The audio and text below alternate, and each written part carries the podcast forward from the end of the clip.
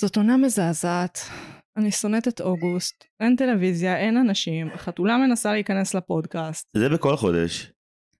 כל שבוע? מה? מה תגידי לפודקאסט? מה את חושבת על טלוויזיה? הבעיה שאוגוסט עומד להסתיים, את מרגישה שהסתיו יגיע או שאנחנו פשוט הולכים להישאר באוגוסט בספטמבר? אני חושבת שאוגוסט יימשך לנצח, ושבאופן כללי, כאילו, עבדון. אוקיי, אני אוהב שכל פעם אני מרימה יותר בפתיחה של הפודקאסט, שאנשים ירגישו שהם בחלל בטוח וטוב. את מרגישה שונה בפרקים על, על, על דברים ישראלים אשר בפרקים על דברים בינלאומיים? כן. מה מרגישה? כשאני מוציאה עוד קצת אפר מעבור שאני חופרת לעצמי בתעשייה הישראלית. אה, שכאילו אם את לא תגידי דברים שהם רק מפרגנים, זה בעצם טעות אסטרטגית. אחד, אני תמיד אומרת גם דברים לא מפרגנים, כולל בדברים שהם הדברים הכי אהובים עליי. בוא, בוא נתעכב על זה רגע, מה זה החוק הזה? למה בעצם צריך להגיד דברים לא מפרגנים אם אוהבים משהו?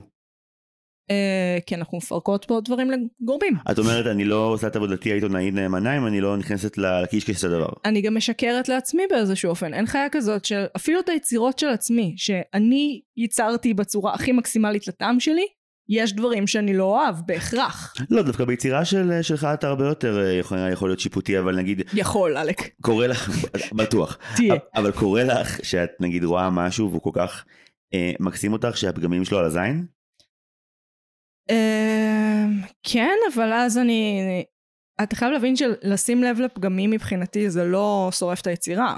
לא, אני מבין, אבל אצלי נגיד אהבה היא רגש יותר מוחלט בקטע טיפשי, כאילו אם אני, עשרים אחוז מהסרטים שאני הכי אוהב הם סרטים שהם כנראה פגומים מהיסוד ולא אכפת לי כי אני אוהב משהו אחד בהם מספיק. דרום? דרום אף פעם לא אהבתי, הוא מרגיש כמו חמש שעות למרות שהוא שעה וחצי, זה הכי ארוך בעולם. אני חושבת שהוא פשוט נורא מלמד אותך על טרופים של קולנוע. אה, שהוא כאילו נעשה לסמן וי על כל מה שעלילה אמורה כן, לתת? כן, כן, ואז אתה כזה, אה, אלה הטרופים של קולנוע, ש... זה מה שמטומטמים רואים, אוקיי, הבנתי, הבנתי. טוב, אנחנו הולכים לנהל שיחה מאוד דומה בנושא הזה על הסרט בולד בפודקאסט אחר, אבל זה לא להיום, אבל... זה כן להיום. זה, זה כן להיום, שלא פרק כזה, אנחנו עושים עם דאבל. אנחנו עושים דאבל, לא, היונו ערך הפרק על בולט בדיסניפורמציה שיעלה מתישהו. אני מאמין שגם השבוע, אבל זה מצחיק שכאילו... אשכרה. סיכמנו שאנחנו עושים את הדיל של... את הפרק הזה מקליטים עד שהפיצה מגיעה, ואז את הפרק של דיסניפורמציה מקליטים אחרי שאוכלים פיצה. כן.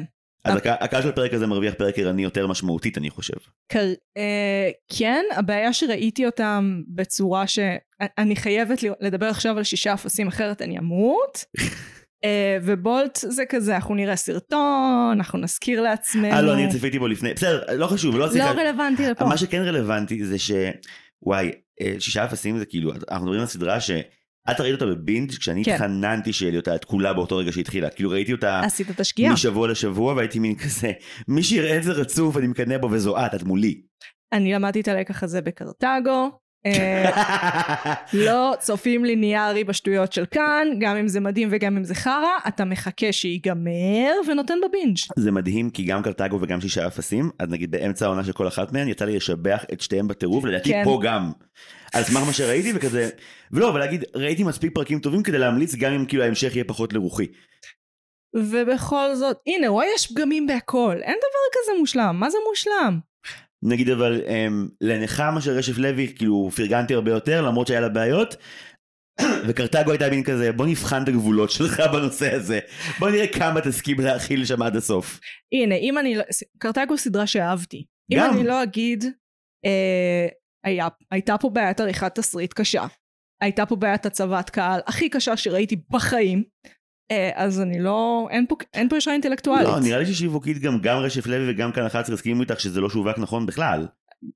באמת הכי גרוע שראיתי. אם היו מוכרים, אם היו משווקים את קרטגו כמו ששיווקו בזמנו לקולנוע את לצוד פילים, הכל היה בסדר. וואי, לצוד פילים. והוא שווק בדיוק בטון של ה... זו קומדיה כיפית עם סקנים שעושים שנניגנס, וזה היה שבעים אחוז ככה, וזה הספיק כדי למכור את זה להרבה אנשים. אם לא מוכרים את קרטגו כדרמה היסטורית, זה היה מצליח לדעתי. על נאצים, אנשים ב... אנשים חשבו שזה על איזה מרד בגטו, הם לא הבינו שזה המחתרות, הם לא הבינו שזה פנפיק, שזה השגיאה הכי מטומטמת של הסוף. אני מבינה, אז הגשר היחידי ששרף פה לפני הפתיח של הפרק, זה מחלקת הפרומו של כאן, בסדר? הם חוצים את זה כל השבוע, הם רגילים כבר. תקשיב, אני אומרת לאנשים על קרטגו, אתה יודע מה הם אומרים לי? אה, אז זה מהטריילרים במונדיאל? לקח לי שנייה להבין למה התכוון כשאמרת מונדיאל, כי לא הבנתי מה באמת הוא בר. הדבר הזה שקורה פעם בארבע שנים שבו חצי מהאוכלוסייה פשוט נעלמת. לא היה פרק על המונדיאל במרשם לבינג' שהוא בזמנו. לא היה, על האולימפיאדה, על המונדיאל לא היה. אני אגיד לך מה, אוהדי ספורט שהוא לא כדורגל הם פחות יאכלו אותך חי. וואי, אני מת לפרק, בואי נעשה פרק על אירוע ספורט שבו שנינו צופים באירוע ספורט ואז שזה מסתיים אנחנו מדברים עליו. זה יהיה באמת, זה יהיה הכי קלישה של כאילו יופי, מפגרים שלמדו אומנות ולא מבינים כלום בחיים שלהם בספורט. אני הכבשה השחורה במשפחה שלי, אנחנו אומרים להיות, להיות כולנו בעד הפועל פתח תקווה ולהיות אה, אוהדים כבדים, ואני רק תומך מרחוק. וואי, שפ, פעם אבא שלי לקח אותי לטיול כדורגל כדי לעשות תקן את הכללה בגיל עשרים בבריטניה, והדבר היחידי שאהבתי ממש זה שבכל קבוצה, אז המנהג המרכזי הוא להמציא המון שירים, ספציפית על אשתו של המאמן, משום מה. והם, הם שונאים את המאמן, הם שונאים את השופט. כן, אבל המבינה מה זה גברים, הזעם כולו בדותיו לכיוון אשתו של השופט. למה? זה למה? לא גברים, זה לא גברים, זה כולם. יש משהו בכדורגל שהוא אינהרנטית. בוא, בוא נפרק אגרסיות. כן, אבל כאילו שיר אחד הזה שהיא שמנה, שיר אחד הזה שהיא מכוערת, שיר אחד... כמה שירים על אישה אחת מסכנה, תניחו לה. לא, ושיר על מועדון שהוא מועדון של יהודים, הרבה יותר טוב מהמדינה המתקדמת והנעלה שהיא הולנד. את מכירה את המילים של השיר? פאק נו. טוב, זה הפרק הבא. בסדר, טוב, פתיח? פתיח.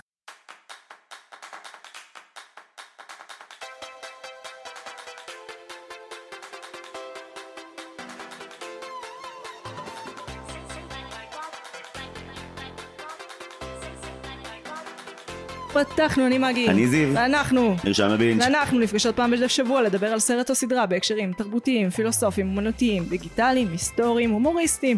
יש עוד אחד מדי פעם. אנחנו ברשתות החברתיות, בפייסבוק ובאינסטגרם, המלצות לשלוח למייל. זהו, אני שמה לזה סוף. יש על כל הרשתות שלנו המלצות. בבקשה לשלוח למרשם טו בינג'. אני אשתדל לכתוב את זה בתיאור אם אני לא אשכח. ואז יהיה לי במקום מסודר, במקום שאני אצטרך פחות או יותר לזכור את זה בראש. אני מרגיש שקיבלנו חשיפה לסדר והארגון שלך. אני מסודרת מאוד, לפתוח מגירות. אני לא מבקר אותך, לי הפסיכולוגית שלי אמרה אתמול שיש לי בעיה באקזקיוטיב פונקשן, ואז נורא התלהבתי כי יש בזה מלא קוף. אז כל אחד ושלו. נכון, פתחנו, שלום, מגי, מה צרכת השבוע? מה ראית? הבחורה במסכה, סדרה חדשה קוריאנית, בנטפליקס, זה... מה אם טלנובלה קוריאנית הייתה פחות טלנובלה? זאת אומרת שהיא פשוט קוריאנית, לקחתי נכון אחרי התיאור. כן, אבל יש שם מוסכמות טלנובלאיות, זה נורא מבלבל אותי. זה על מישהי שהיא מכוערת, אני די בטוחה שזה היה התיאור דמות שלה בקוריאנית. מכוערת. לא, אני לא עושה מבטאים, זה לא יקרה. בוטלת. וביום, ביום היא אנליסטית דאטה באיזה חברה קפיטליסטית כלשהי, ובלילה היא עושה סרטונים, אה, היא עושה לייב סטרימינג סקסי אבל עם מסכה כדי שלא יראו את הפרצוף המכוער שלה, למרות שיש לה גוף מהמם ושדיים אמיתיים, שזה נקודת עלילה אמיתית בסדרה. שכאילו תקביב את זה שהציצי שלה אמיתי? כן. שזה כאילו רק מעיד על כמה שהגוף שלה מושלם, כי זה כאילו טבעה, אה אוקיי. זה כי הם ממש לקחו, הם הפכו בטרפייס לתמה, בקוריאה. אני מדמיין בחורה הולכת עם כאילו שקית זבל על הראש במשך כל הסדרה, זה ככה זה נראה? לא, גם היא לא כזאת, היא לא ממש מכוערת, היא מכוערת תחת מוסכמות קוריאניות, שכבר אני יודעת בשלב הזה, כי המשרד תרבות שלהם עשה עבודה ממש טובה בלהפיץ את השטויות שלהם. מה זאת אומרת? יש כאילו שלטי, כך תזהה קוריאנית יפה, כאילו אני לא עוקב אחריה. כן, יש להם עניין עם הדאבל אייליד, שאף-אף לא יכול להיות יונו אייליד, כאילו אף-אף אחד, אלא צריך להיות הכפל הזה, הכפל הזה הוא מערבי תכלס, כן? אז הם ממש עושים ניתוחים, יש להם מלא אופציות, אף אף מערבי כמובן, שיניים מאוד מסודרות, זה מרגיש אור לבן. כמו הגרסת רימייק של הפודקאסט הסצנה בפיג'מות שבה עודד מסביר מה ההבדל בין סיני ליפני, זה נפלא בעיניי מה שקורה פה. אני לא קבעתי את הסטנדרטים המדומתמים האלה. אם אפשר שיצא רילס רק של הדקה הזאת שבה הדגמת את זה, כי אני ראיתי המון תנועות גוף, זה היה מרהיב. תקשיב, אני נשבעת לך שזה הדבר שלהם בגלל... אני מאמין לך לגמרי. גם תעשיית הסקינקר, המוצרי טיפוח שלהם היא מהמובילות בעולם, ואחת הסיבות לזה זה שאור לבן ומושלם זה ממש הקטע שלהם. לבן, אני לא... יש להם הרבה, הרבה קרמים מלבינים, זה ממש דבר, עיניים כמה שפחות בולטות בסגנון אסיאטי, כמה שתר שקועות בסגנון מערבי, זה זוועות. מה אתה רוצה שאני אגיד לך? אז כן, סדרה על זה, אבל לא בקטע ביקורתי. ראית סרטים קוריאנים? כן. האם גם את חושבת שפרזיטים הוא אחד הדברים הכי נפלאים שיצאו אי פעם לקולנוע? יש, יופי! תקשיב, זה מה שקורה כשמשרד התרבות שלך מתפקד והוא מבין את ההשלכות. עובדה שאני יושבת פה עכשיו בחור רוני דח, שהוא פתח תקווה ישראל, ומדברת על הסטנדרטים של קוראנים ליופי, מה אנשים יודעים על ישראל. כל הכבוד, לא, אני מתרשם מאוד. יצא לך להגיע גם לסרט החדש של אדם סנדלר בנטפליקס? נופ. אנחנו ראינו ביום ראשון בבוקר. איך הוא? את You're so not invited to my bat mitzvah.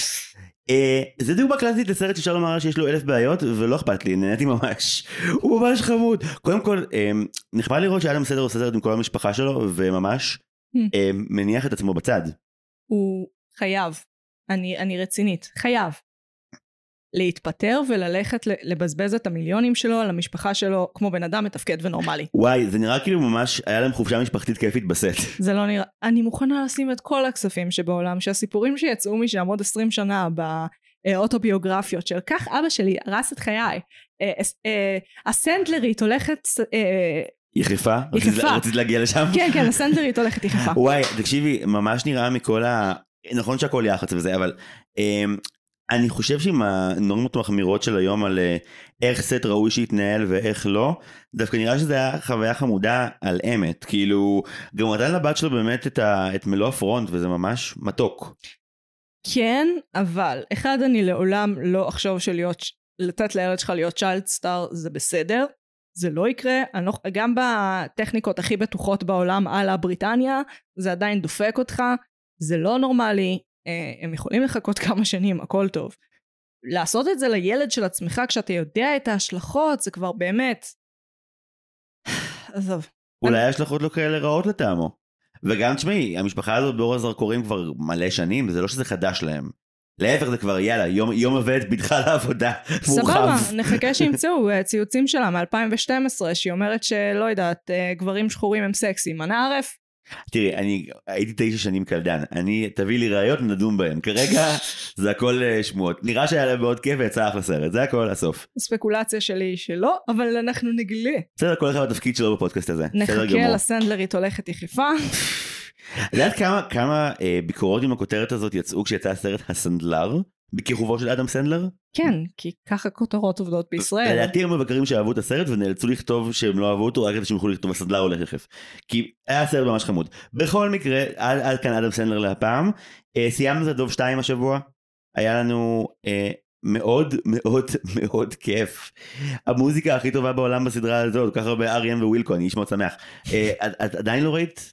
לא, הרסתם לי, you overhyped it, אני אצטרך לחכות קצת זמן, ואז אני אראה כשיהיה שקט. תנוח דעתך, הנה דוגמה לשדרה מאוד לא מושלמת, יש לה ממש הרבה בעיות, אבל ליבה במקום הנכון, וזה לא מעט בימינו.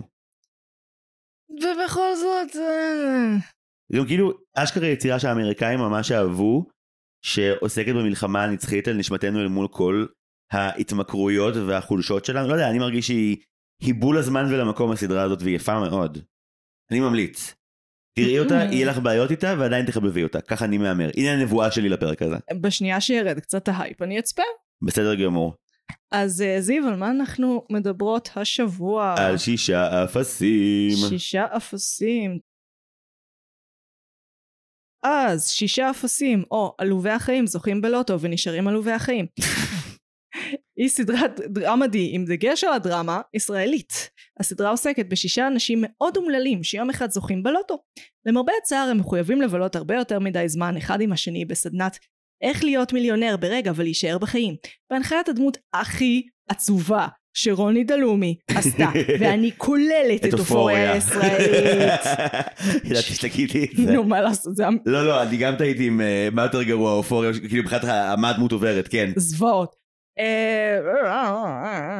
ששת האפסים מורכבים רותי ואבי, נראה לי שיט, אני לא קוראת הכתב של עצמי, זוג של פרמדיקית עצובה וסוכן נדלן כושל ועצוב, ארנונה וצבי, זוג של קיבוצניקים, חצי הומו חצי עצוב, ואדם רווק צעיר עם בעיות באינטימיות ובעצב, ואלכס. הסדרה נוצרה על ידי נויה אורן ועל ידי ניר ברגמן ושודרה. Uh, בכאן עונתה הראשונה הסתיימה לפני מספר שבועות.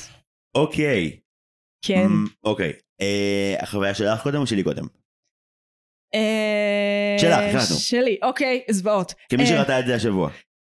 הפער בין הכתיבה לבימוי הוא אחד הכי גדולים שראיתי בחיים. וואו, אוקיי, צוללים למים. מה, מה, מה הסיפור? על גבול התיאטרון. כי בתיאטרון יותר נהוג לתת כזה פער בפרשנות, כן? כי זה כתוב דרמדי, זה כתוב מצחיק, זה כתוב קליל. הבימוי הוא בימוי ניר ברגמני כבד. אני לא מסכים. אינטימי. פואטי. אני מה זה לא איתך?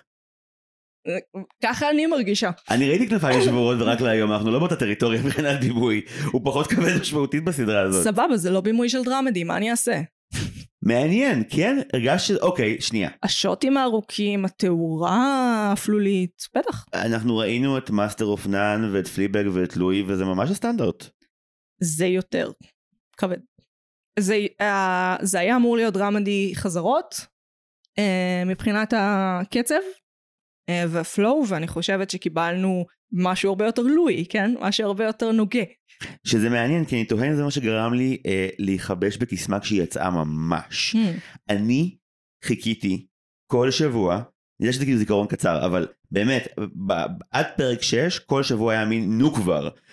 אהבתי נורא נורא את הטון שהם יצרו, היא הצליחה ממש לגרום לי לרצות לשקוע בסיטואציה ולהגיע איתם עד לסוף הדרך.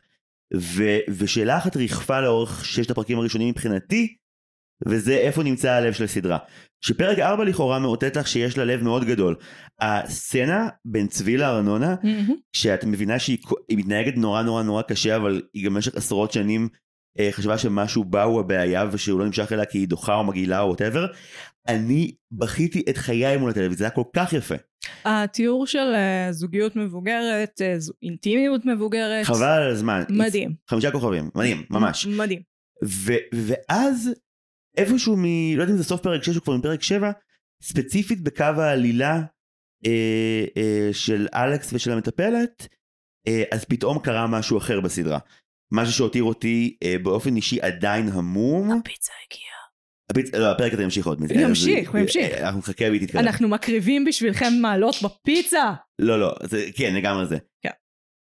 מהרגע שקו העלילה של, של אלכס שסובל מחרדה חברתית, הולך למקום המאוד מאוד מאוד אפל שהוא תופס, עבור שתי הדמויות שבו. לא, זה הדורה.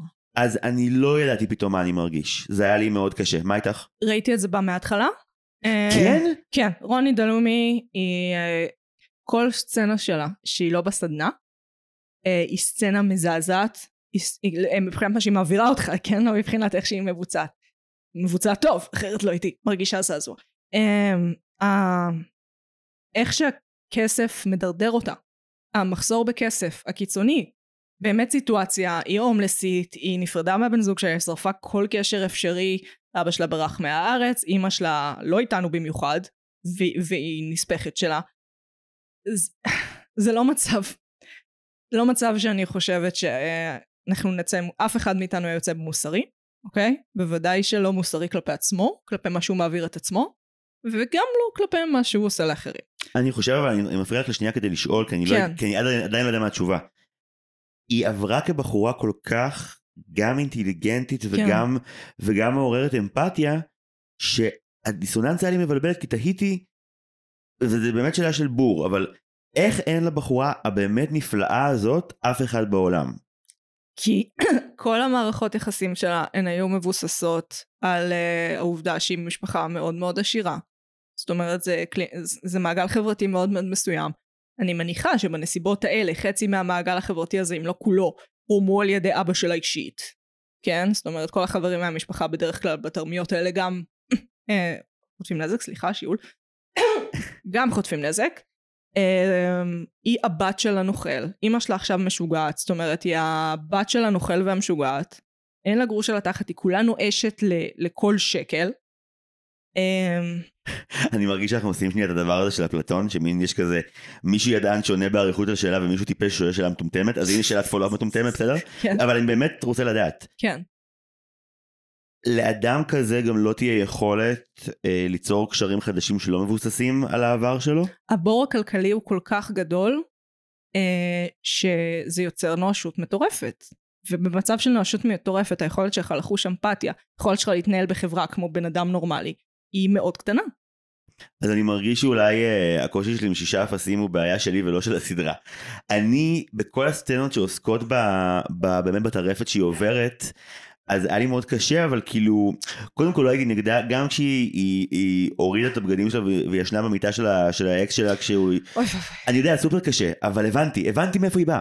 הבנתי אותה וכאילו לא, לא, על זה לא כעסתי אליה. הבנתי רציונלית, אפילו רגשית הבנתי, אבל ה...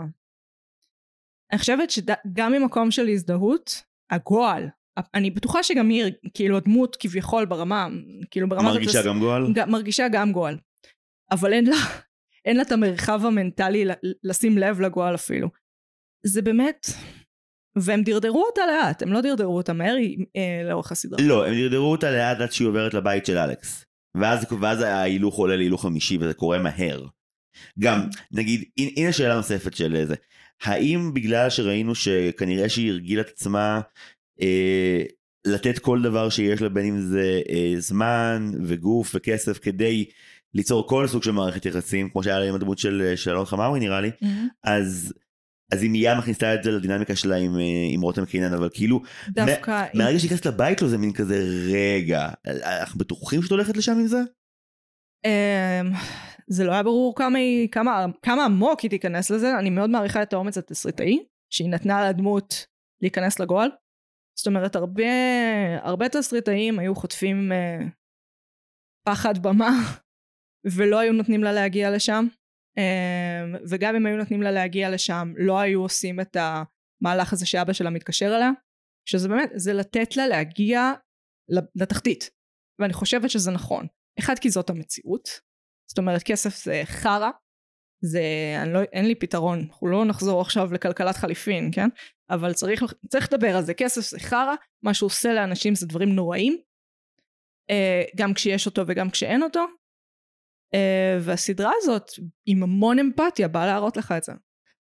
כן, אבל אני מרגיש באיזשהו מקום uh, הסכם האמפתיה עם הצופים נשבר לטובת uh, uh, דרמה שהיא אולי יותר uh, uh, מזעזעת ויותר סנסציונית, אבל כצופה הרגשתי שאת המסר על זה שכסף הוא דבר גרוע ונורא בעולם uh, הבנתי כבר בפרק שלוש.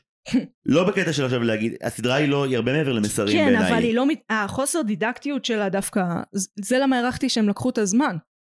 כי כן, כסף וחרה, שמענו כבר מיליון פעם. לא, לא, אני לא מקטר על זה, כי אני חושב שהאופן שבו היא מעמיקה בתוך מערכות היחסים הוא טוב מאוד, מעבר לכל השבחים שלי כבר נאמרו בהמון מקומות על סביב הארנונה ובצדק, גם קווי העלילה יותר מאתגרים, דוגמת קו העלילה של, של אלישה בנאי, משיגים הרבה רגעים מאוד יפים. וואי, אלישה בנאי נותן שם פרפורמנס?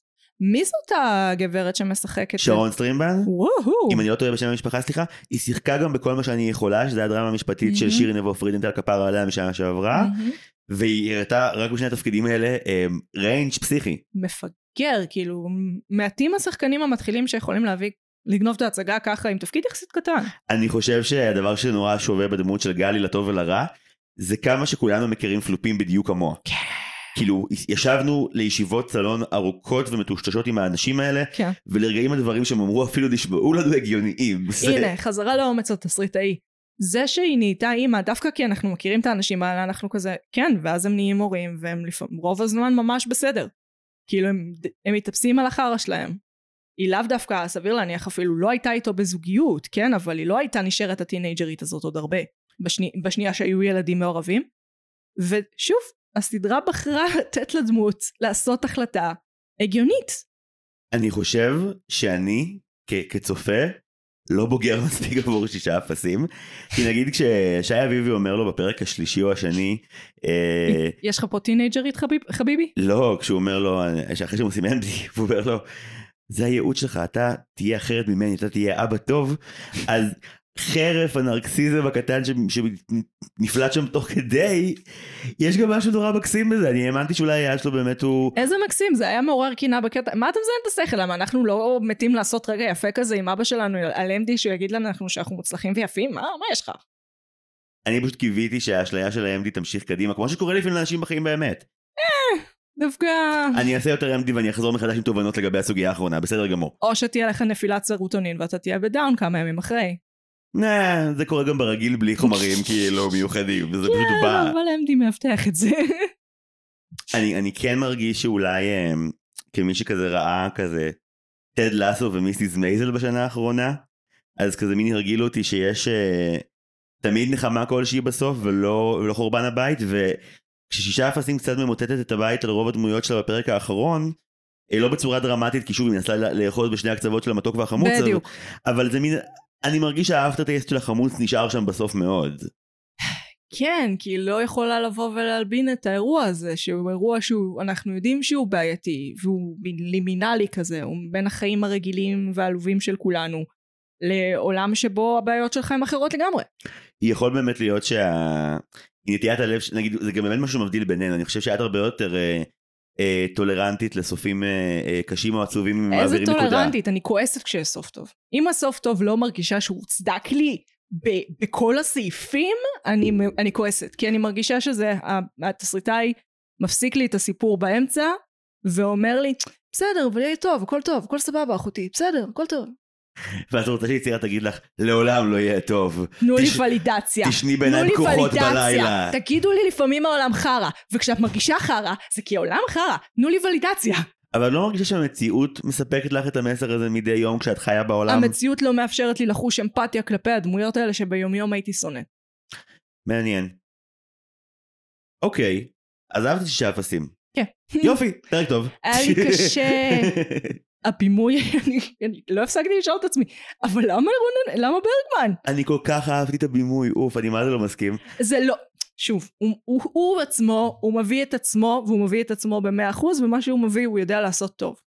אבל הקשר בין הסגנון בימוי שלו לסגנון כתיבה הוא רחוק. ואהבתי את השילוב, כן, אני באה מתיאטרון, אני רגילה לא, לעיבודים, אבל יש פה עיבוד קל, כן? אוקיי, אבל בוא ניקח נגיד בימוי של קומדיות ישראליות שהן יותר קלאסיות, ופחות, ובאמת סיטקומיות, נגיד קחי את ה... את הבימוי של אה, נפסו או של חברות. לא, או... לא, לא פייר. אני באמת רוצה להשוות לחזרות. אה, כי בחזרות יש רגעים נוגעים, נגיד עם הילדה, אה, עם הילדה הצופיפניקית, אז יש רגעים נוגעים. אבל אני מבינה שנגיד על חזרות גם נרשמו כיתורים הפוכים מצד מבקרים. היו כאלה שאמרו ש... כאילו, אני, אני מאוד אהבתי מה שבבועז פרנקל עשה שם, אבל אני חושב שראיתי הרבה ביקורות שאמרו, למה זה לא יותר קולנועי, למה זה לא יותר אפי. אני מבינה, אבל זה עניין של טעם, זה בסדר להגיד ככה, בסדר להגיד ככה. אוקיי, קיבלתי. לא, אני אגיד לך למה, כי אני הרגשתי כצופה שדווקא, אוקיי, נגיד, אם תראי עכשיו את רק להיום, ואני ממליץ בחום כי פסצה, סרט או סדרה? סדרה, שניר ברמן ביים מבייס לפני כמה שנים, כשגיא רז צילם, היא... עוצרת נשימה ביופייה, אבל הצילום בה הוא מאוד שונה מכאן, והאווירה בה גם באמת היא אווירה של חורף כבד. כאן לא מפחדים מצילום ארוך ונוגע. לא, בכלל לא, ואני מאוד שמח, באופן אישי. מישהו צריך לא לפחד מזה בארץ, כן? למה? אני חושב שדווקא גם הסטנדרטים של... טלוויזיה? כן, בטח. בטלוויזיה מפחדים מזה רצח. נכון, ועם זאת גם להוט וגם ליס, היו במאים מאוד שאפתנים בעשור האחרון. איש חשוב מאוד לסדרה שפאקינג קשה לצלם. אני רוצה בסטטיסטיקה עכשיו לחשב לך אורך שוטים, בסדרות סקנדינביות, או אפילו בקולנוע ישראלי, ובסדרות ישראליות. אוקיי, אבל תשווית התקצוב. זה לא עניין, זה עניין של אומץ. לא, לא, זה עניין של עניין סילוב של עלות. אם היה לך את התקציב של הסקנדינבי, אם היית עושה משהו בזין שלך. תמשוך את השוט עוד שלוש שניות, זה תקציב סקנדינבי. וגם, את יודעת, את אומרת, עכשיו את אומרת, אני רוצה שוטים ארוכים, אבל כשאני... לא, אני לא רוצה שוטים ארוכים, אני, חשוב לי להגיד, לא. חבר'ה, כל היוצרים שמאזינים לנו, מגי רוצה כל שוט בסדרה שלכם, ארבע דקות מינימום. יבן זונה. רצוי באותו הלוקיישן, אם אפשר שהמצלמה תהיה סטטית, לא תזוז בכלל, היא מתה על זה. יש איזון, אני שונא את הבינאריות הזאת, היא לא שייכת ליצירה. בוודאי לא לעולם היצירה. אם אפשר שבצלמה תהיה גם סטטית וגם בשחור לבן, בכלל מגי משתגעת על זה. אוי, לא שרדתי חמש דקות הארטיסט, זה כמו לנסות לקרוא את יוליסס. איזה סרט חמוד, מה יש לך? אין לי כוח. איזה סרט חמוד. אין לי כוח. אני מבינה, אבל זה טוב, זה טוב שאני מגיש את הפודקאסט הזה, כי טוב שמישהו מפוקח מביט ליצירו בלבן של העיניים ואומר, אתם לא מספיק מרושעות כלפי הגיבורים שלכם. אני נשבר, אני רוצה שכולם יהיו נחמדים. בסופו של יום. אני רוצה שיהיה להם רגעים אנושיים, אבל אני רוצה שהם יגידו לי אמת. אוקיי, אבל נגיד, אני הולכת השנייה. מכל ארבעת קווי העלילה, מה אחד שבו הרגשת שהכי היו אמיתיים איתך? בוודאות לא זה של איילת. רוני דלומי ושני קליין. זה קו העלילה שהוא הרבה יותר אמין את הרעיון שלה, אני אעשה פשרה מזעזעת כדי להחזיק את הקשר במשפחה שבכל מקרה לא יחזיק. את האמת, אתה ממקום אחר ממני בארץ. אני מכירה משפחות כאלה. גם אני. מעניין. הייתי שכן שלא מעט כאלה. אני מכיר משפחות כאלה שיעשו את הסצנה הזאת על כל הסעיפים לבן אדם שיזכה בלוטו. שוב, כמי שגדל במגדל העמק בין גיל שנה וחצי לגיל עשרים, את צודקת, נכון, ראיתי. זה נורא. למה אלה אופציות? שוב, חוזרים לבינאריות. למה אלה אופציות? למה אתה לא יכול להיות משפחה תומכת ומפרגנת? למה זה נוגד? אבא שלי אמר לי אחרי הפרק הרביעי, הוא אמר לי, אני מקווה מאוד שהם לא נפטרים מיעקב כהן, כי זה חתיכת נכס שיש להם שם בכס. ואמרתי לו, אם אני רואה על הסדרה הזו הולכת, הם בהחלט נפטרים מיעקב כהן. זה היה ברור מההתחלה, בשנייה שהוא היה בצד שלה, זה היה כזה, אה, אז הם יארגו אותו. זה נורא בי-אס נגיד, כאילו, שוב, אני קרוע בין זה בי-אס אותי כי לא היו חייבים, לבין זה בי-אס אותי כי זה היה עשוי טוב ובי-אס את הצורה. רציתי למות כשהוא מת. רציתי למות מכל סצנה שלה עם המשפחה שלה, כי היה בא לי אחד לצעוק עליה. אני חושבת שהרבה מאיתנו גם פחדנים, כאילו כבני אדם. בטח. ואם היינו בסיטואציה הזאת של משפחה כל כך קרובה שגידלה אותנו, אז היינו משתפנים בדיוק כמו הדמות שלה. הדמות של שני קליין מהרבה אלמנטים היא הדמות הכי מעוררת הזדהות בסדרה, בקטע הזה. היא ממש... ארנונה לדעתי גם. לא, ארנונה זה החל משלב מסוים. אתה בהתחלה או מתאהב אותה או משועשע אבל סולד, ואני חושב שככל שאת מקבלת יותר סצנות מיניות שקשורות בארנונה, את אוהבת אותה יותר. אני חושבת שלרובנו יש רגשות עזים לקונספט הקיבוצי. חד משמעית, לכאן ולכאן, כן, לגמרי. אז דמות כזאת שהיא גם, שוב, אני אוהבת החוסר התייפיפות הזאת, אני מתה עליה. מצד אחד הם אומרים, תקשיבו, אישה קשה, היא הייתה חרה של אמא, זה לא, תק... זה לא בר תיקון עכשיו, היא לא יכולה לתקן את זה, אבל היא גם בן אדם שהחיים קצת דפקו אותו, והיא עוד לא מתה, והיא רוצה לעשות, להרגיש קצת טוב בחיים. ארנונה היא התאומה הרשעה והאפלה של סבתא שלי זיכרונה לברכה, דינה. ש... יפה שבחרת לעשות, אני בחיים לא הייתי משוואה. לא, לא, אמרתי שאתה... כי לא רוצה את התמונות האלה בראש. סבתא שלי לא הייתה רשאית. לא, לא בגלל זה. לא, לא, לא, המזל שלי בחיים שבורחתי בדמיון חזותי גרוע, ולכן אני יכול לדבר שעה על סבתא שלי ועל ארנונה, ושום דבר לא יפלוש לטריטוריה אחרת. לי יש כבר תמונות שאני... אבל אפילו פגש סבתא שלי, את רואה? אני הולכת לעשן עכשיו. אני אראה תמונות אחר כך. לא, סבתא שלי הייתה מאוד מאוד מאוד נעים, שלא קילל את כולם, אבל כמו ארנונה גם היא הייתה עם, עם הגזרה של השיער הקצר וה, והאופנה הקיבוצית הזאת, וגם... שיפוטיות? אז סבתא שלי הייתה יותר אובזרבינג משופטת, mm. אבל היא הייתה רואה הכל, ואם היית באה לה לא טוב בעין, אז יכולה לומר לך את האמת בצורה הכי קצרה והכי חדה שאפשר. אז הפסינציה הראשונית שלי עם שישה אפסים, היה פתאום לראות את הדארקסט טיימליין של סבתא שלי, שלא ראיתי אותה בחיים לצערי כבר ארבע עשרה שנה, ולקבל גרסה מאוד מאוד מאוד מרושעת שלה עדיין הייתה עדיפה על זה, אבל יותר מזה, זה, זה הרגיש לי מאוד אמיתי. זה הרגיש לי כמו, זה, סוף סוף דמות של קיבוצניק, קיט בכאן, שא' היא לא רק שלילית, וב' היא אשכרה נכונה ונאמנה למציאות, זה לא קלישאה. אני חושבת שההתייחסות לזוגיות שלהם, היא אחת הזוגיות הכי יפות שראיתי בטלוויזיה, אם לא בקולנוע גם. התפיסה המורכבת הזאת, שכן, הוא יכול גם, כן, הוא הומו, אבל הוא לא רוצה להיפרד ממנה, והם היו ארבעים שנה ביחד. הרי אומרים על מערכות יחסים ארוכות טווח, שהנכס הכי גדול בהן, זו השותפות שנוצרת, כלומר, יש, יש את הכימיה הרומנטית, יש את הכימיה המינית, אבל לאורך השנים, מה שצריך להחזיק את הבית הזה, זה התחושת קשר העמוקה מאוד לאדם האחר ולשלומו. וזה יש להם ממש. הם קיבוצניקים, זאת אומרת, הם בנו משהו ביחד, בשכבת גיל הזאת. לא, אבל דווקא בזה שהם קיבוצניקים, מציב בפניהם אתגר תסריטאי מגניב, שזה אנשים שגם בתוך הבית שלהם, ביניהם יש המון חומות. כן. כי השיח של הדור ההוא בקיבוצים היה באמת, זה נכון היסטורית, השיח הרגשי היה מאוד מוגבל. היה, אה? היה. השיחות שלי עם, עם אבא של אשתי על זה מרוקות מאוד, ו, וזה גם מדהים לראות את רמת ההתפכחות ההדרגתית שקורית בקיבוצים לגבי זה. כמובן, מאוד הדרגתית. לא, לא, כל אחד וזה שלו, אבל בואי נאמר שהיום הטולרנטיות להרבה דברים שלפני עשור, לא יוכל להזכיר בכל רם בקיבוץ, זה קורה, זה קורה לאט וגובע לאיתו. אבל בכל מקרה, הייצוג של שניהם מדהים, ובאמת ההבנה הזאת שלזוג מאוד מבוגר, הנכס הכי גדול זה, זה החברות, והחברות היא גם חוצה נטיות מיניות. וזה לא שהוא צריך לבחור, גם זה לא שהיא צריכה לבחור. לא, הדבר שכואב לה זה לא שהוא שוכב עם גברים, הדבר שהוא כואב לה זה שבהתחלה זה שהוא לא מוצא בדבר, ואחרי זה הדבר שכואב לה זה שהיא לא יכולה באמת לחיות בלעדיו, וההבנה שלה שגם זה הדדי, ולכן את תחיי איתו והוא יהיה הומו ואתם תהיו זוג, היא הדבר הכי מתוק בסוף של הסדרה הזאת. כן, עכשיו, אנחנו חיים בעולם קצת מוזר. כי כל הנושא הזה של הלהט"ביות, הוא התקדם נורא, ועכשיו הוא, לא יודעת אפילו איך לקרוא לזה, עולה באש. כן? אתה לא מעורב, כן, כן, כן, הקלאשבק הוא היסטרי. מה אתה לא מעורב? תערבו אותי, אני רוצה לדעת. אוקיי, אחוז התקיפות על בסיס פשע שנאה כלפי להט"בים שולשה בשנה האחרונה. בישראל? כן. כן, זה אני יודע. הכל חרא בהקשר הזה, ולפני, כשהייתה התקדמות, אז כל הדיון היה, אם היה אותו, הוא היה איידס וסבל, וארוניזם ונוראי, ואז זה הפך להיות הפוך, אדוניזם, אה, וכל התוכן הלהט"בי הוא כזה, תראו אותי, חי את הפאביולס לייף המדהימים שלי. המקום למורכבות הוא היה כל כך קטן, ו- ואם הוא היה, הוא היה בלא ידע טרנספרנט, שגם שם ראינו את הבעייתיות, כי, כי זה, זה מין רב תרבותיות על סטרואידים, שלא מאפשרת באמת מקום, למורכבות. מצד שני, כש... וזה ממש פרספקטיבה בומרית, אבל...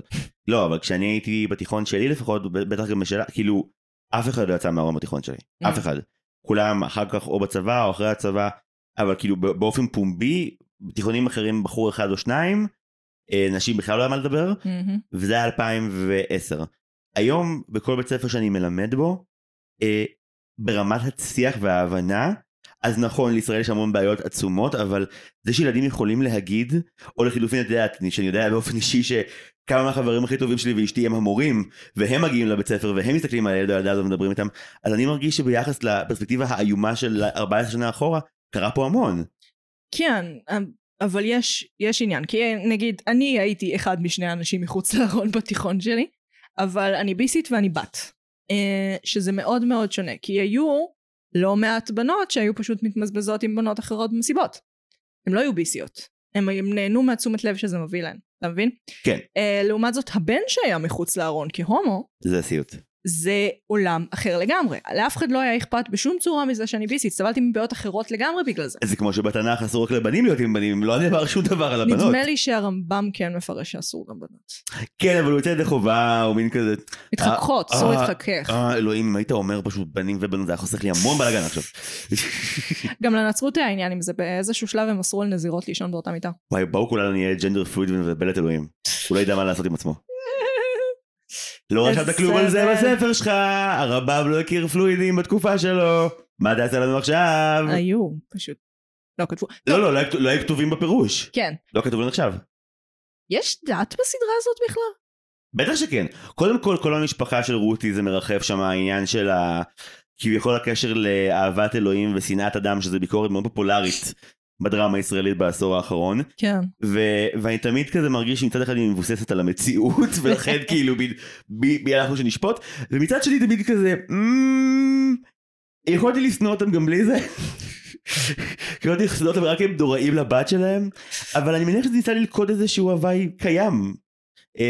לא יודע, אני מודה שנגיד, זה שבאופן מאוד סיסטמטי לאורך כל קו העלילה של רותי, אף אחד אף פעם לא מניח על היד אוהבת, זה הרגיש לי שזה מין, כן, האם הרוע הוא כזה גדול בעולם? אני לא יודע, אני לא רוצה להאמין שכן. זה לא רוע, זה הבנליות של הרוע.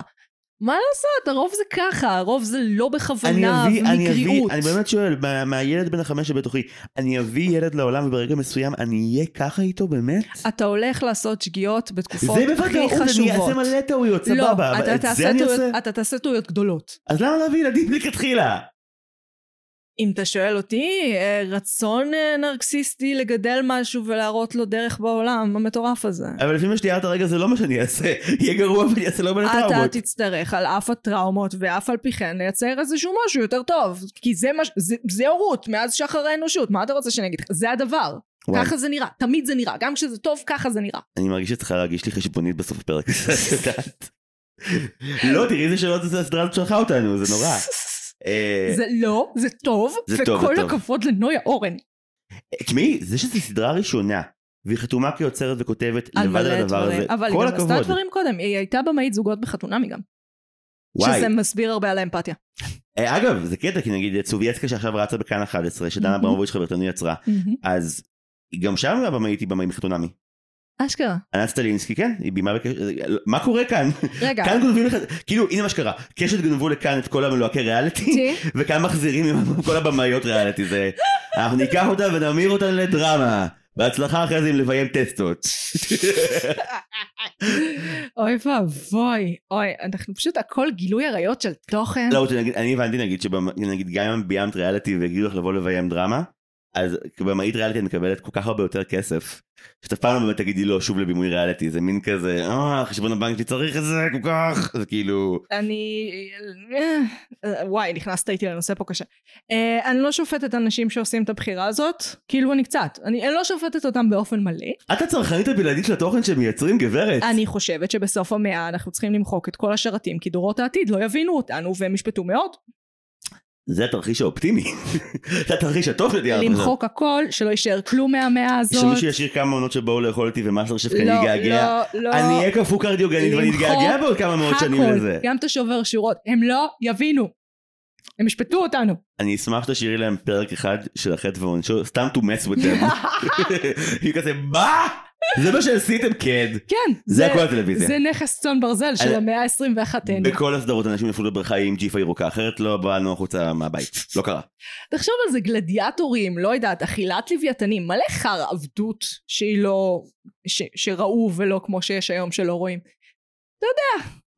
התכנים הכלילים. רגע, אם אנחנו בשישה אפסים, יש לי עוד משהו. כן. רציתי יותר מהסדנה. ממש אהבתי את הסצנות של הסדנה, בעיקר בחצי הראשון של העונה. וואלה. כן, אני חושב שדווקא רציתי יותר מה... זה, זה לא בחוקי הסדרה, אף אחד חייב שום דבר לכלום, אבל כאילו, נגיד, אתה יודע, הקלישאה המגנולית של מין כזה, כן, כן. ניקח שבע, שמונה דמויות ונחבר ביניהם בדרכים לא שגרתיות וכל זה, אז זה מרגיש שהסדרה לא נורא מתעניינת ביצאת החיבורים ביניהם, עד שלב די מאוחר, ודווקא חלק עצום מהקסם של הפורמט...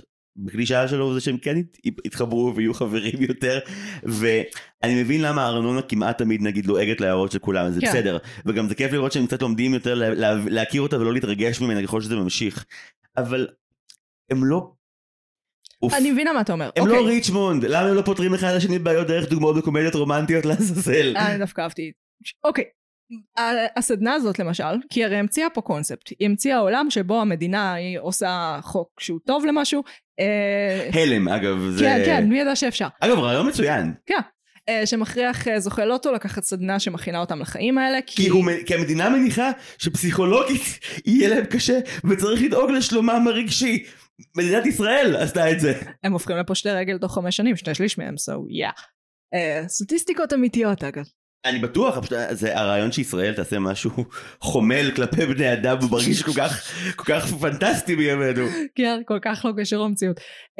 ואני חשבתי על זה, כשראיתי את הפרק הראשון, הייתי כזה, אוקיי, תסריטאית זה ממש מורכב מה שהולך לקרות, כי היא הבנתה לעצמה, תיאורטית, נקודת התחלה ונקודת סוף. זאת אומרת, הם מתחילים לא מוכנים לחיים האלה, והם אמורים לסיים באיזושהי רמה יותר מוכנים לחיים האלה.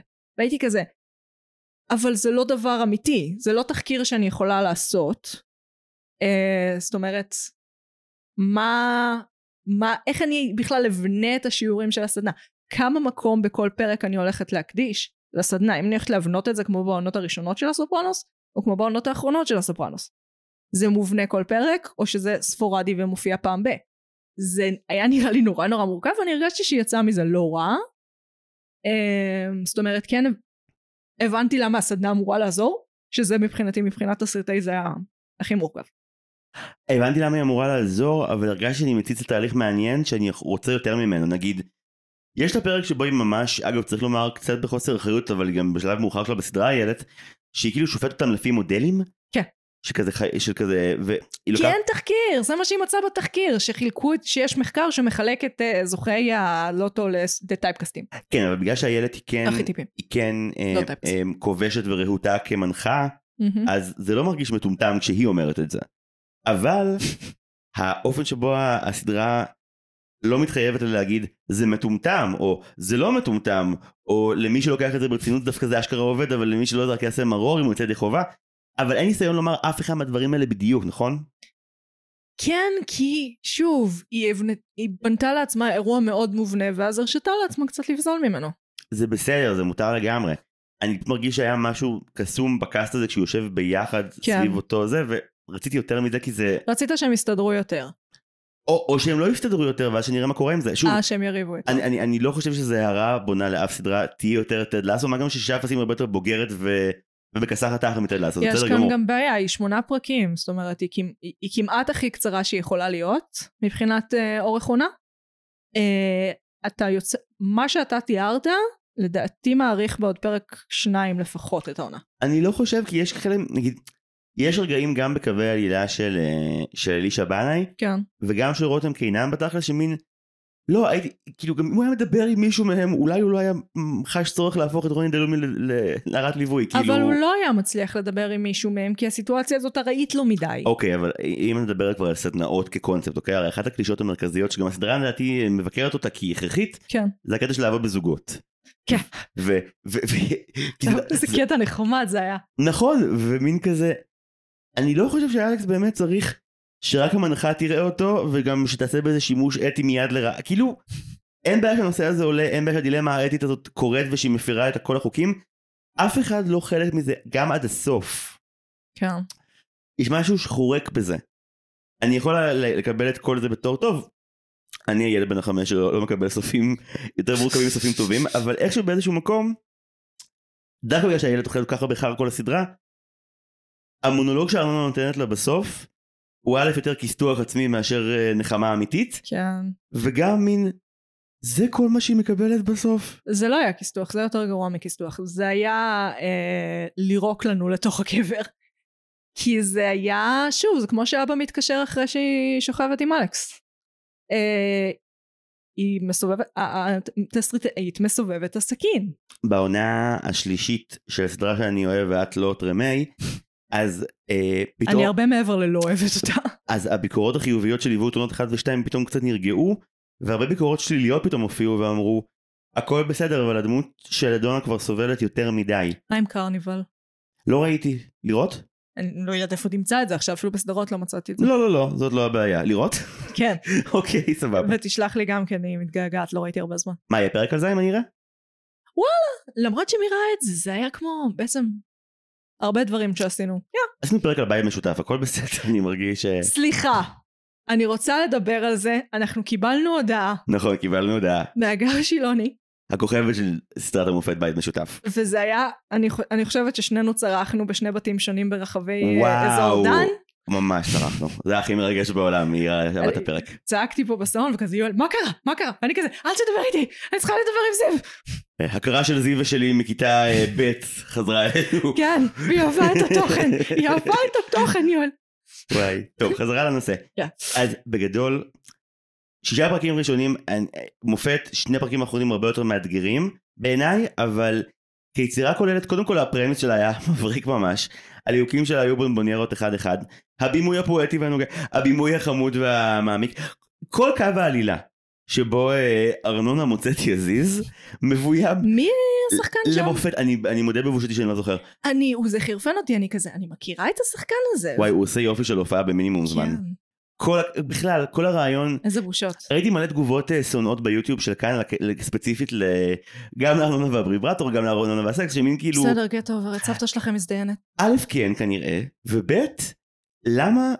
זה מרגיש לכם מגעיל, הבחורה הזו כל כך סיפרו לנו בצורה כל כך ברורה, כמה שנים זה היה מורחק ממנה, וכמה כמה היא אגרה, ושנייה רק להרגיש נחשקת על ידי אדם זר לחלוטין, אני לא מרגיש שזה, שאנחנו אוהבים את זה מתוך צדקנות, אבל מרגישים שאנחנו אוהבים את זה, כי זה אשכרה משהו שלא ראיתי בטלוויזיה אף פעם, והוא מרגיש נורא נכון. אני חושבת, זה מעבר למרגיש נכון, זה מרגיש צודק, כאילו, ומעניין, וכל אזור שהוא לא נחקר עוד באומנות, שווה שיעשו אותו. אבל זה קודם כל רגעים מוצלחים בפרק, ולא, או, ייצוג טוב, כאילו זה מוצלח, זה מוצלח נקודה. זה יפה, יש בזה משהו כאילו, שיסביר. היופי של, היופי בעליבות כזה, אתה מבין מה אני אומרת? מתוך העליבות מצליחים לייצר איזה רגע יפה?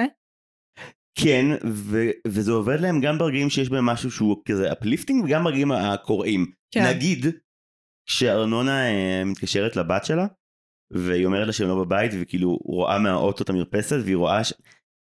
הלב שלי איתה, ואכפת לי, וזה... זה גם לא הרגיש לי לוחץ מדי. בגלל זה אני, אני מקטר שוב ושוב על הסצנות של הילד המסכנה. כי הם ב, באיזשהו טון שהוא, שהוא אחר, ו, ובאמת האופל הזה לאט לאט משתלט על הפרקים האחרונים. הם, זה ממש מובהר למה. כי החיים שלהם, הבעיות שלהם משתנות ככסף. אצלה המחסור בכסף זה בעיות שהן לא יכולות להשתנות. הפוך, הם רק יחריפו ויחריפו, אנחנו הרי יודעים שכשעזבנו אותה, החיים שלה רק הולכים להיות יותר חרה, השתי מיליון האלה כנראה יבלעו בחובות של אבא שלה או משהו, או בבעיות האינסופיות של אמא שלה. עזבי, היא, היא הרסה לעצמה את המקצוע שלה לנצח. היא עשתה משהו שגם אם היא תוכל להמשיך להנחות, כן, כן. ואף אחד לא יתפוס אותה, הכתם הזה יישאר תמיד. כן, היא צריכה לחיות עם עצמה עדיין, וזה, ומובהר שיהיה לה קשה. גם את יודעת, כאילו הגוף שלה והנשמה שלה כאילו חוללו, ומצד שני, כן. הדברים שקדמו לזה היו... גם חילול היום ונורא שלה. כן. אגב, כמה זמן הבן אדם המזדיין עובד על הפרזנטציה, אלוהים ישמור, החברה שצריכה לפטר אותו, באמת. הוא עובד על זה כבר חודשיים. עכשיו תפטרו אותו. חצוף. כולה הצגת נתונים, הייטק מטומטם. כאילו, הוא מפחד לעשות את הפרזנטציה, אבל כאילו, איך הוא עם היום, עם הכל יום שבו כזה, אלכס, אתה בא היום, לא, לא, היום עדיין לא, זה רק שבוע שלוש לסדנה. לא, הם אמרו שהם קובעים את זה. בתחילת ה... כי אמרתי לך, היא בנתה משהו מאוד מובנה.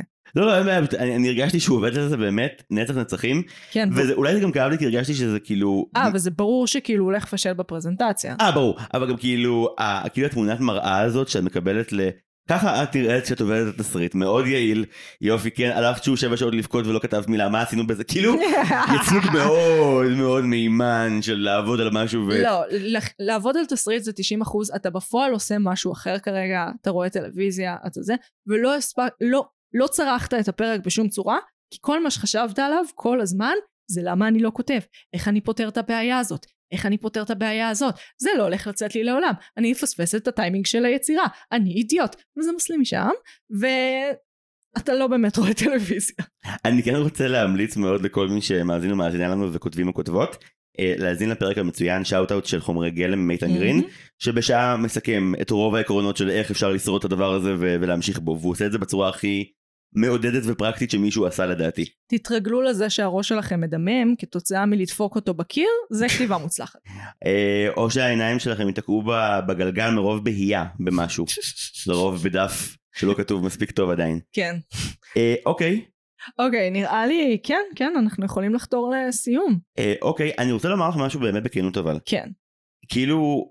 היללתי סדרה על חודש וחצי, ואז שבועיים אכלתי מן הקפות, ו- ובאתי לפה היום והייתי כזה, אני לא יודע איך השיחה הזאת תהיה, והיא גרמה לי בעיקר להיזכר ברוב הדברים שאני אוהב בשישה אפסים כמכלול.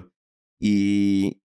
יש לה משהו שהוא בלתי אפשרי לנסות לעשות, היא צריכה לדבר על נושא אה, מאוד מכוער, שזה כסף, וגם להגיד את האמת לגביו, שהיא אמת מגילה. וגם חרוש. ומצד שני, אה, להצליח לגרום לך ליהנות ממנה, ולעקוב אחריה, ולא להגיד, "Oh my God, הכי מדכא בעולם." ביחס לזה שזה החבל שהיא צריכה להחזיק, אני חושב שהיא עשתה לוליינות די יפה עליו. היא עשתה סדרה על שנאת השירים בלי לשנוא השירים. בעולם התוכן שלנו, זה על גבול היצירה פרדוקסלית בקטע טוב. זאת אומרת, כאילו ראינו על אוטוס הלבן, ראינו את זה, וכאילו היה שם איזה אמפתיה, אבל זה תמיד נורא מרוחק וקר. וכאן יש כזה, לא, לא, לא, לא, לא, נכון, החיים שלהם הולכים להיות להם עכשיו בעיות אחרות, ולא הבעיות שלך ולי יש, נכון. אבל הם עדיין ממש דפוקים כבני אדם, והם רוצים להיות קצת יותר טובים, כמוך. כן, אולי רק לא הייתי רוצה לקרוא להם אפסים בכותרת. אני ממש בסדר עם לקרוא להם אפסים. טוב, זה יהיה המחלוקת הנצחית בינינו, וזה בסדר גמור, זה ימשיך איתנו עד לפיצה. אז מה ניפרד, וואי, הפיצה הזאת סופר קרה כבר, מה, שים בתנו. מה ניפרד היום? ממנחים של סדנאות ללא כל הכשרה או אתיקה.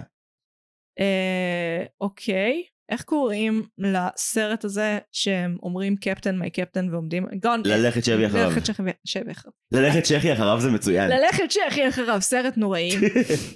אני מבינה שזה עשה להרבה אנשים רצון להיות מורים, כל הכבוד, איזה יופי, ככה לא נראית הוראה, בואו תהיו מורים, הילדים יתאבדו, יהיה כיף. ואם הילדים שלכם מתחילים מרד, אם הילדים שאתם מלמדים מתחילים מרד בשמכם, אתם קצת נכשלתם כמורים, ותוודאו שהם לא קוראים לזה נחשול.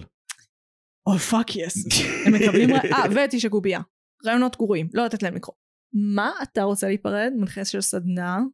אני בריא מנחים של סדנה בלי אתיקה, להיפרד משידול לזנות בעולם המודרני, אני אשמח שלא, וכמה שיותר אנשים מבוגרים שיקיימו יחסי מין בטלוויזיה שלי, תודה, אני אשמח, זה נשאיר. אז אתה לא רוצה להיפרד ממנחם ספציפי של סדנה שנמצא בקולנוע או בטלוויזיה? מה, ממי באת להיפרד? אמרתי, אהוב מללכת שווה אחריו. אה, מה, מרובין וויליאמס? אנחנו, כן, אנחנו בשתי שיחות שונות. אני לא נפרד מרובין וויליאמס, אף פעם לא, גם אחרי שהוא באמת אני נפרד ממנו. אוי ואבוי לך. אני נפרדת מהטרופ. אחד תמיד תאשים את התסריטאי ואת הבמאי, אלה שני האנשים. אבל לפעמים אני, אחד מהם ולפעמים אני השני. אני לא רוצה להאשים את עצמי כל החיים, אני ככה רוצה את זה ברגיל. וזה לא ממש... אני מרגיש שהמאזינים שנשארים עד הסוף מרגישים מתוגמלים על זה שהם מחזיקים עד סוף הפרק. תלוי מה הקשר הפער הסוציאלי שלהם איתנו וכמה הם קשורים אלינו. טוב, מי שינחש מה התוספות שזמנו על הפיצה יקבל החלטה מה יהיה הפרק הבא. לא, לא. זהו, אני מחליף את נועם שווייג, יש לי חוקים עכשיו, אני מחליט. פאק נו. טוב, העריכת סאונד של הפרק הזה הולכת להיות ציוץ. חצי מהזמן צעקנו, חצי לחשנו, הולך להיות נורא. טוב, אני מניחה שאתה תיפרד מהמורה בדוני דארקו. אה, אני אבחור לך, בסדר, אני אפרד מזה, אוקיי. כן, כן. אני אשמח להיפרד מגברת הנוגה זעפני מזבנג שרודפת אותי בחלומותיי עד היום. אמא ליוסי גרבר. אוקיי, הצלחנו. הוא נפלא, אבל איזה פחד. אמא ליוסי גרבר. אה, פרק הבא על זבנג, אוקיי, בסדר, גם ביה. יופנס. אני הייתי מגי. אני הייתי זיו. אנחנו היינו מרשם לבינג'. ביי. נינוס נאום ביי.